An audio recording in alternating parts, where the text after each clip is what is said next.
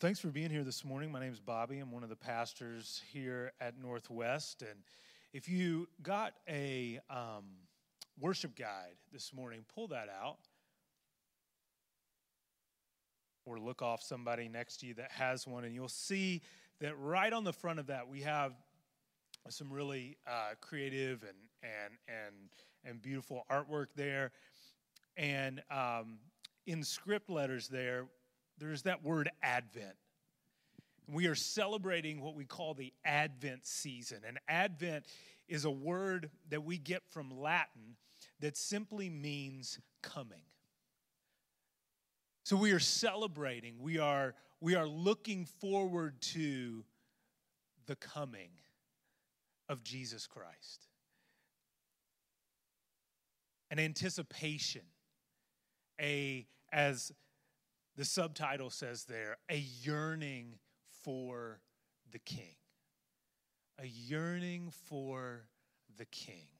And this morning, what I want to do is I want to trace this line of thinking from our passage in Isaiah through to the end of the scriptures and give us a picture of where we are as God's people here on December 9th, 2018. Where do we fall in this? What does it mean for us to long for, to look forward to, to live in anticipation of the coming King and his kingdom? So if you would turn to Isaiah chapter 11. I want to pick up where we left off last week in this time in this place in Isaiah chapter 11. If you're using one of the Bibles around you, you'll find that on page 332. Last week we, we saw that as we moved into chapter 9 of Isaiah and that prophecy of, uh, you know, for as Andrea mentioned, you know the people who walked in darkness have seen a great light. And then then the hope of you know for unto us a child is born unto us a son is given. Isaiah uh, prophesying hope looking forward to a deliverer who would come. We're continuing that but we saw that the, the space and the time that Isaiah was dropped down into to prophesy and to speak this truth of not only judgment but hope to God's people had come when God's people were under the oppressive thumb of the nation, the kingdom of Assyria. That the Assyrians were, in a sense, God's tool of judgment on his people. God's people had walked away from God. They had sought other gods. They had found security and safety not in the strength and in the protection of Yahweh, but in military might, in aligning themselves and allying themselves with other nations who they thought could protect them who thought they thought could uh, usher them into uh, an era of greater prosperity and safety and ease. And God uses the Assyrians at this point in time in history to judge his own people. To say, this is the result of your unbelief. This is the, the, the uh, consequence of not following after me and obeying me. And the message in Isaiah is honestly, it will get worse before it gets better. It will get worse before it gets better. And we saw that last week. That people were walking, there was just a darkness, there was an agony, there was a, an oppression that God's people were under and were experiencing. And if you back up here from chapter 11 into chapter 10, we begin to see that God, and through the prophet Isaiah, is starting to see that God's tool of judgment, the Assyrians, will not last forever. Their power won't continue, that God will eventually punish them after he is done with them. Because if you look at chapter 10, verse 13, uh, we see Isaiah talking about how the Assyrians boast in their power. The Assyrians say, By the strength, the king of Assyria says, By the strength of my hand I have done it, and by my wisdom, for I have understanding. I remove the boundaries of peoples and plunder their treasures. Like a bull, I bring down those who sit on thrones. The king of Assyria sees himself as being powerful, the conquering king, that he is the one who has brought this about. And if you skip down to verse 15 of chapter 10, you see Yahweh's response. Shall the axe boast over him who, who hews with it, or the saw magnify itself against him who wields it, wields it? Should the tool take credit? Should the tool think it is more powerful than the person who uses it? God is saying, No, I am using the Assyrians for my own plan, for my own purpose, but when I am done, I will punish them and I will judge them for their wickedness, for their unbelief, for their arrogance in thinking that the king of Assyria is God and, is, and he is in control. And you see that in verse 12 of chapter 10. He will punish the speech of the arrogant heart of the king of Assyria and the boastful look in his eyes. And before we jump into Isaiah chapter 11, we get this picture at the end of chapter 10 Behold, the Lord God of hosts will lop the boughs with terrifying power. The great in height will be hewn down, and the lofty will be brought low. He will cut down the thickets of the forest with an axe, and Lebanon will fall by the majestic one. We get this picture at the end of chapter 10 of a forest, a great forest that has been razed, and all that's left is a bunch of jagged, dead stumps. And then we jump in to Isaiah chapter 11 and hear this word, verse 1 There shall come forth a shoot from the stump of Jesse, and a branch from his roots shall bear fruit.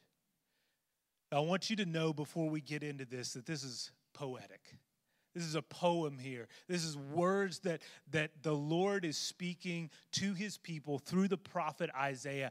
And these are word pictures here that hold great meaning. And so, what I don't want to do this morning is suck all the life and the poetry out of these words by breaking them down. I want you to feel them. I want you to feel what these words are like. I want you, as you're reading them and hearing them, to see this picture in your mind's eye that this is the word of the Lord. This is the hope of not only freedom from judgment, but of a new world, of a new creation, of a new reality. Isaiah begins by saying, Not only will judgment come on the Assyrians, and I'll raze that forest and they're stumped, but there's a stump in Israel as well. This is an image of a tree that is cut down, and only a stump remains. And he calls that stump the stump of Jesse. And if you know your history, you will know that Jesse was the father of who? David. King David, the greatest king in Israel, a king who was described as a man after God's own heart, a king who, who though he was flawed, though he was imperfect, though he sinned greatly, led the people, God's people, in following after God.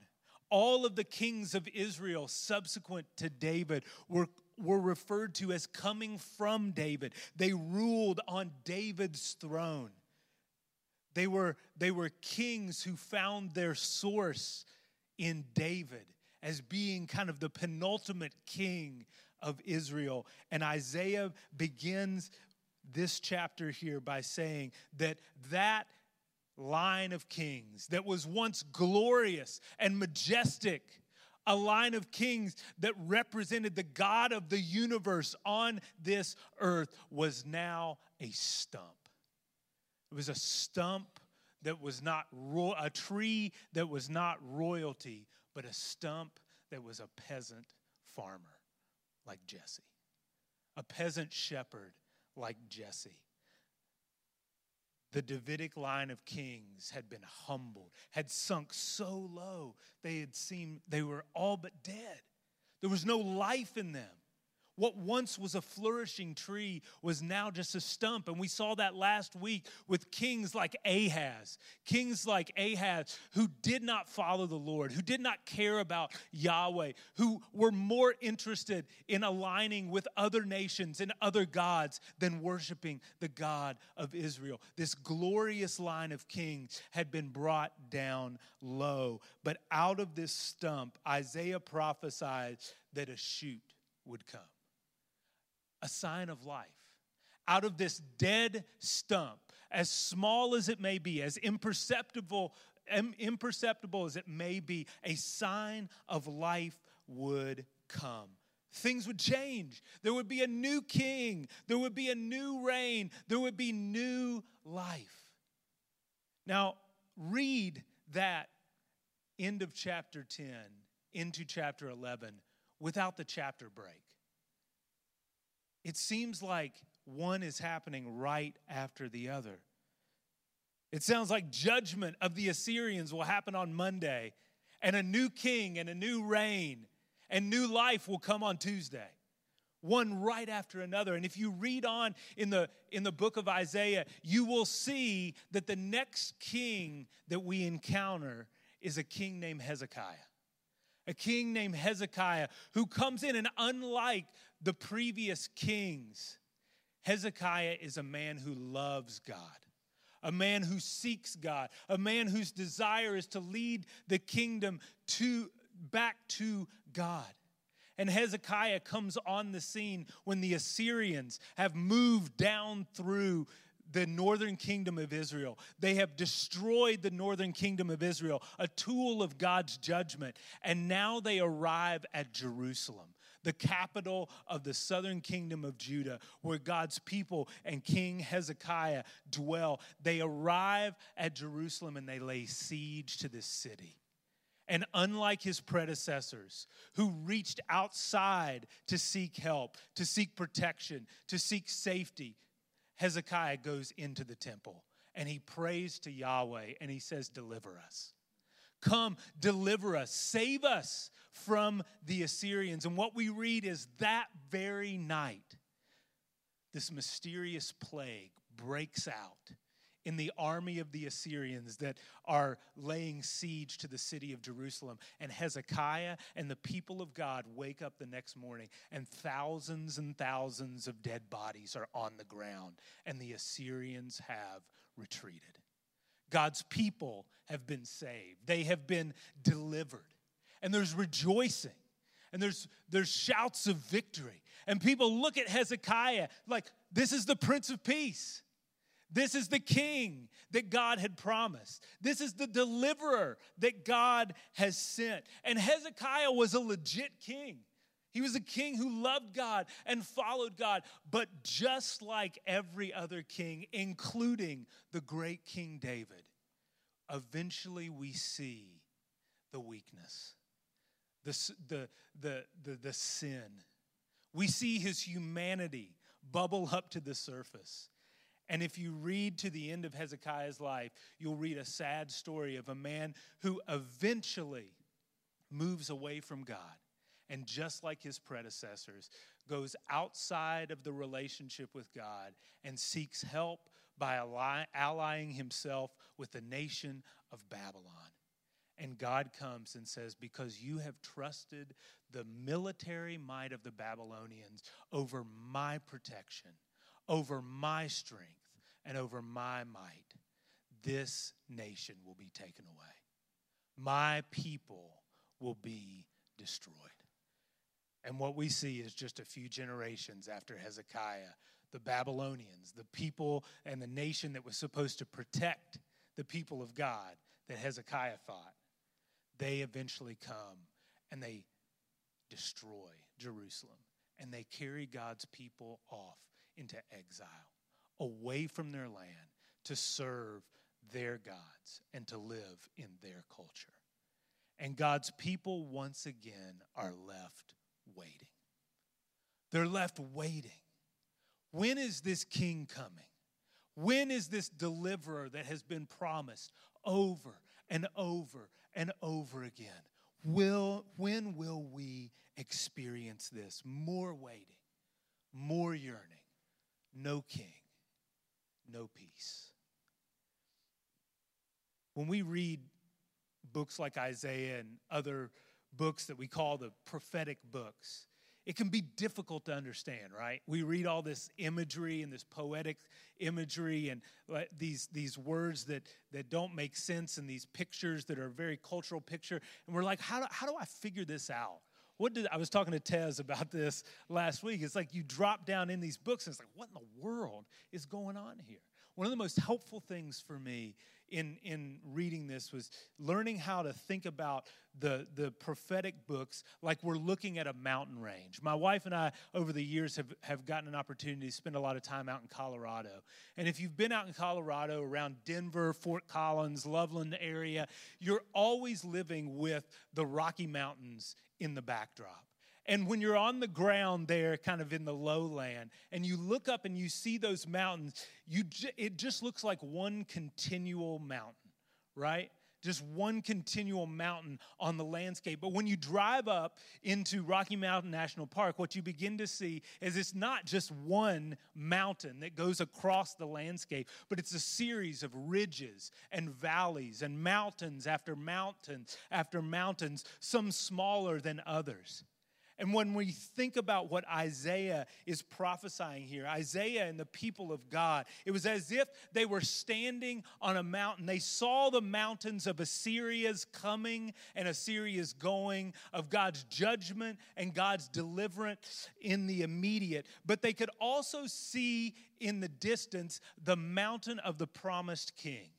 That someday God would send a king that would deliver them that would set up a kingdom that would be a kingdom of righteousness and justice forever and ever and ever. But they didn't know, even as they're looking at that mountain, they don't know how far away it is. Over and over again, we see these things in these prophetic books, like these imminent, uh, imminent things like the attack of Assyria, the deliverance of God. And then right next to it, we see something promised something promised in the future, but we don't know. Is this 100 years in front of us? Is this 1,000 years in front of us? Is this 10,000 years in front of us? This is a prophetic perspective. We hope for it, we see it, but just like we're looking at a mountain range, it looks close, but it may not be close. And we don't know how far away it is. And we see God's people waiting we see God's people longing for this king. But remember that, and we're going to come back to it here in a second. Will you turn over to Matthew chapter 2? Matthew chapter 2. And again, we find ourselves dropping down into this story. Matthew chapter 2. Jesus has been born. But starting in verse 1, just Listen to these words. Now, after Jesus was born in Bethlehem of Judea in the days of Herod the king, behold, wise men came from. For we saw his star when it rose and have come to worship him. When Herod the king heard this, he was troubled, and all Jerusalem with him. And assembling all the chief priests and scribes of the people, he inquired of them, Where is the Christ? Where, where the Christ was to be born. And they told him, In Bethlehem of Judea. For so it is written by the prophet, And you, O Bethlehem, in the land of Judah, are by no means least among the rulers of Judah, for from you shall come a ruler who will shepherd my people Israel. Then Herod summoned the wise men secretly and ascertained from them what time the star had appeared. And he sent them to Bethlehem, saying, Go and search diligently for the child. And when you have found him, bring me word that I too may come and worship him. After listening to the king, they went on their way. And behold, the star that they had seen when it rose went before them until it came to rest over the place where the child was. And when they saw the star, they rejoiced exceedingly with great joy. And going into the house, they worshiped him. Then, opening their treasures, they offered him gifts gold and frankincense and myrrh. And being warned in a dream not to return to Herod, they departed to their own country by another way. Now, when they departed, behold, an angel of the Lord appeared to Joseph in a dream and said, Rise, take the child and his mother, and flee to Egypt and remain there until I tell you, for Herod is about to search for the child and to destroy him. And he rose and took the child and his mother by night and departed to Egypt and remained there until the death of Herod. This was to fulfill what the Lord had spoken by the prophet out of Egypt. I called my son. Then Herod, when he saw that he had been tricked by the wise men, became furious and sent and killed all the male children in Bethlehem and in all that region who were two years old or under, according to the time that he had ascertained from the wise men. Then was fulfilled what was spoken by the prophet Jeremiah. A voice was heard in Ramah, weeping and loud lamentation, Rachel weeping for her children. She refused to be comforted because they are no more. Deception, fear, injustice, violence, bloodshed, the stump of Jesse. Jesus Christ, born, the deliverer, the king, born under a king who was spiritually blind, a king who was insecure, a king who was wrathful. After this was prophesied in Isaiah, the people of Israel languishing under this kind of king. Now listen to those words from Isaiah chapter 11.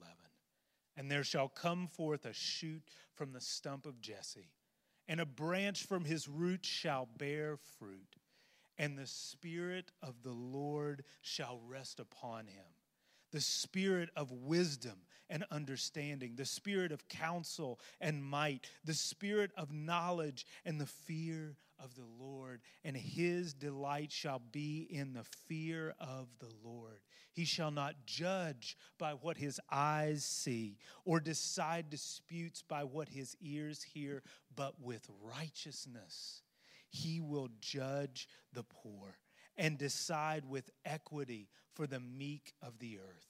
And with and he shall strike the earth with the rod of his mouth, and with the breath of his lips he shall kill the wicked. Righteousness shall be the belt of his waist, and faithfulness the belt of his loins. What a different picture of a king! What a different picture of a king. A king who brings peace, a king who brings righteousness, a king who brings faithfulness. We see here a king who is perfect, a king who is empowered by the Spirit of God. Wisdom, understanding, counsel, might, knowledge, the fear of the Lord. He will rule with righteousness and equity and justice. He will do right by the poor. He will do right by the disadvantaged and those who are marginalized. He will place those who have endured suffering and persecution and hardship on level ground. And righteousness and faithfulness will hold everything together. How refreshing is that? How attractive is that? Now, put yourself in the shoes of God's people in this time, what they had experienced from their kings, what they had experienced not only in Isaiah's day, but in the day that that was written in Luke chapter 2, living under a king who was evil. Living underneath the thumb of the Roman Empire, who didn't care about their God, who didn't care about their worship, who didn't care about their culture. And they are still holding on to this promise that one day we will have this kind of a kingdom. One day we will experience this kind of a good and perfect king. And last week I mentioned, you know, when we talk about the idea of, of Jesus being beautiful that it's, there's an attractiveness to him. There is a refreshing quality to the presence of Jesus. And Isaiah lays this out here in spite of all of what God's people had experienced from their king. They are now drawn to a king. And they can experience a king. They can hope for a king that is attractive and beautiful because he brings peace and he brings love and he rules with righteousness and justice. We see a king who brings peace to this world. Just listen to these words again. The wolf shall dwell with the lamb, and the leopard shall lie down with the young goat, and the calf and the lion and the fatted calf together, and the little child shall lead them. The cow and the bear shall graze. Their young shall lie down together. The lion shall eat straw like the ox. The nursing child shall play over the hole of the cobra. And the weaned child shall put his hand on the adder's den. They shall not hurt or destroy in all my holy mountain, for the earth shall be full of the knowledge of the Lord as the waters cover the sea. This picture of a world where the scariest, most dangerous creatures are playing and cuddling up with the weakest and most vulnerable. There is peace, there is safety, there is security here because this world will be filled with the knowledge of God. They will know who God is. And they will not only know who God is, but their lives will be marked by his righteousness and his justice and his peace and his goodness. We see a king who is perfect, a king who brings peace to this world, and then a king who's gathering the nations to himself. Look at verse 10. In that day, the root of Jesse who shall stand as a signal for the people. Of him shall the nations inquire, and his resting place shall be glorious. Paul quotes this verse in Romans chapter 15 when he's talking to the Romans about his ministry, what God has commissioned him to do as an apostle to go and preach the good news of Jesus Christ, not only to the Jews, but to everybody else. Paul refers back to this prophecy in Isaiah to say that through his ministry, God is doing this now. And the same is true for us today. This is coming true in our own lives. I mean, just look at this room people from different backgrounds and cultures and races and ethnicities people who have roots from all over the world. We're talking about global missions. Nate's going to talk a little bit about that here during our giving time in a moment. But God is a God who is bringing the nations to himself. And this word here, signal, maybe you have a translation that translates it banner. It's a rallying point in battle. Isaiah is prophesying that Jesus Christ, this coming king, is a rallying point. He is a banner. And you see this throughout the Old Testament. This was one of the names for God Jehovah Nissi. The Lord is my banner. That when the people of God stepped into the promised land, amid, amidst people who did not know God, who did not worship God, they would raise a banner. Their presence would say, that the God of the universe is here. There will be a day when the banner will be raised because the King is here. Jesus Christ is here, God's people carrying that banner, his presence, announcing to the world the King is here. And when we read words like this, when we see this picture, we realize that this is not yet, but it is kind of already, right?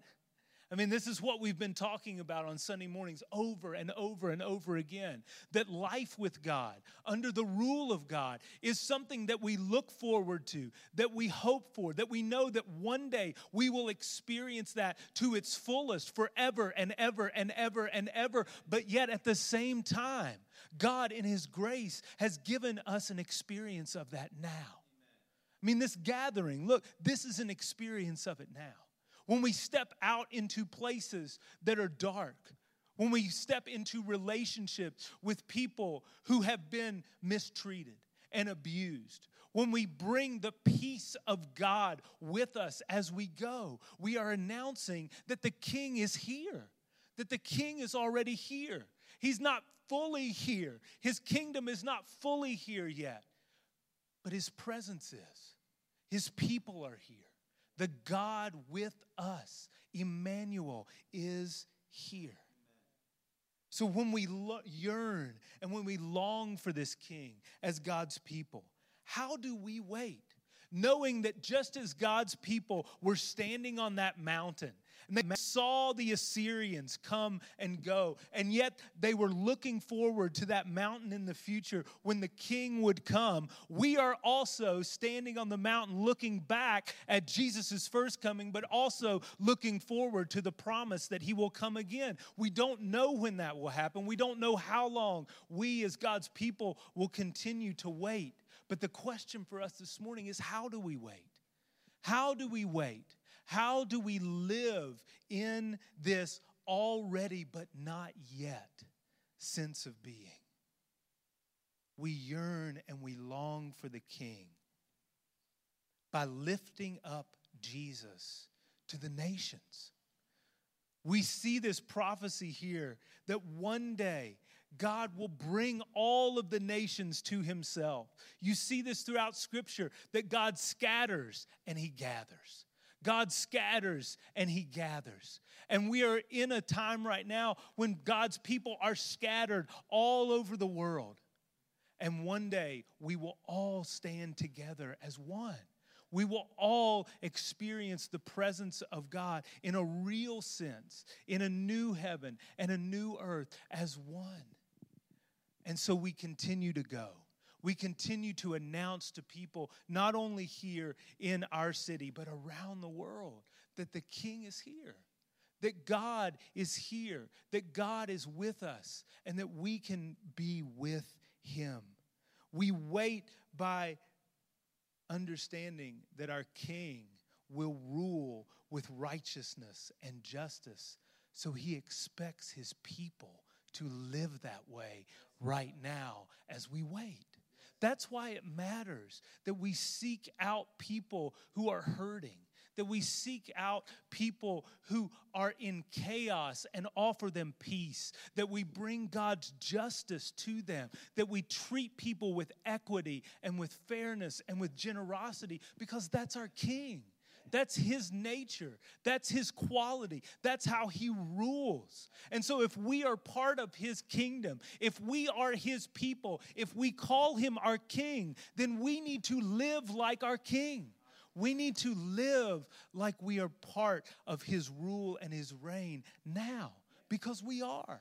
We live as though what is promised to us in the future is reality now. That's why it matters. And lastly, let me draw your attention back to verse 10. Notice how Isaiah began this chapter by referring to the root or to the shoot from the stumps of Jesse. And in verse 10, he switches and he says, the root of Jesse. In Revelation 22 16, John records that Jesus says, I am the root and the descendant of David, the bright and morning star. Jesus is both the source of David and the offspring of David. He is both the father of David and David's son. He, he tested the religious leaders when they came and asked him, What does it mean? They asked him about this. They couldn't figure it out. What David in the Psalms talked about, about how he was you know the messiah the coming messiah would be his son but he would also worship him and jesus responded to them to get them to see that god had become man this man that they saw was also God. This God man, this God with us. That disappointment after disappointment for God's people, for us, in leaders and kings who continue to let us down, who continue to rule unjustly, who continue to seek their own interests over the interests of others, who do not rule with righteousness and justice and peace. That disappointment that God's people have felt from this time to the present, God is allowing us to recognize that we were made for a different king. We were made to live under the rule of a perfect king, a righteous king, a king who is both God and man, Jesus Christ. And when Jesus' work is done, bringing the nations to himself, making all things new, covering the earth with the knowledge of God, his resting place, as Isaiah says, will be glorious forever and ever and ever and ever.